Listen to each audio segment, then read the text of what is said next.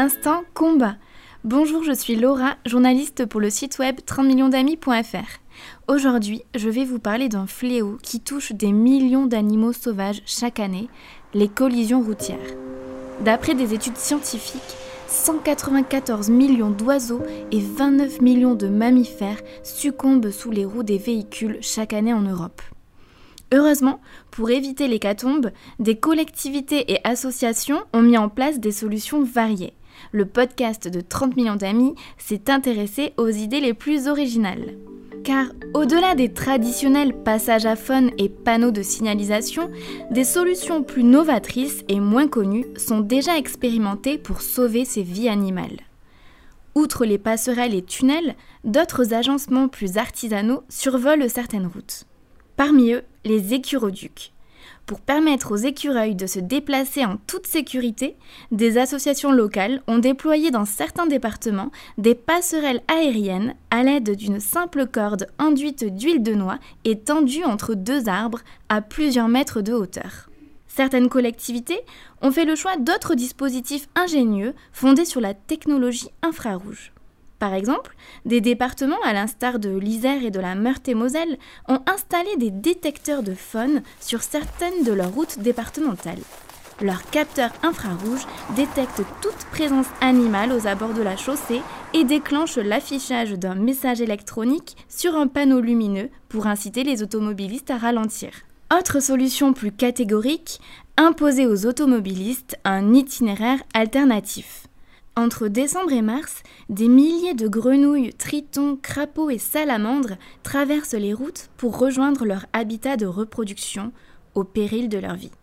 Pour les protéger, la ville de Lamballe, dans les Côtes d'Armor, a eu l'idée en décembre 2021 de fermer définitivement la portion d'une route départementale. Une première en France. Jérémy Alain, conseiller municipal de Lamballe, s'est expliqué au micro de France Info. On a parfois fait des routes à des endroits où il ne fallait pas, sans prendre en compte la biodiversité et les milieux naturels. Aujourd'hui, avec cet exemple, on espère montrer la voie de la préservation de la biodiversité à l'échelle nationale. Autre solution peu commune, une appli smartphone. Développée en concertation avec Picardie Nature et le groupe Mammalogique Breton, l'application Mamroute permet d'identifier les lieux et les espèces rencontrées, ainsi que les contextes locaux, tels que les paysages et les activités. Les données récoltées dressent un état des lieux qui doit permettre d'apporter des solutions d'aménagement pour préserver les individus et les espèces. Les observations peuvent également être saisies en ligne sur Internet ou communiquées par voie postale.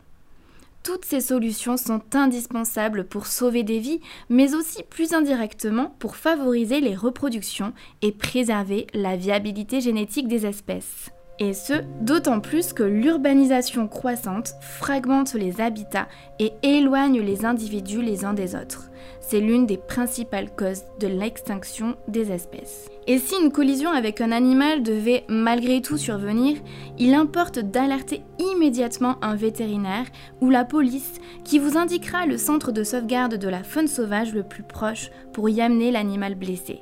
Car en cas de collision, les animaux ne peuvent se rétablir seuls ils ont besoin de soins. Pour en savoir plus sur la protection des animaux sauvages, je vous donne rendez-vous sur le site web 30millionsdamis.fr. Et ne manquez pas de vous abonner à notre chaîne Fondation 30 millions d'amis, nos podcasts et nos réseaux sociaux Facebook, Twitter et Instagram. Merci pour votre écoute et à très vite.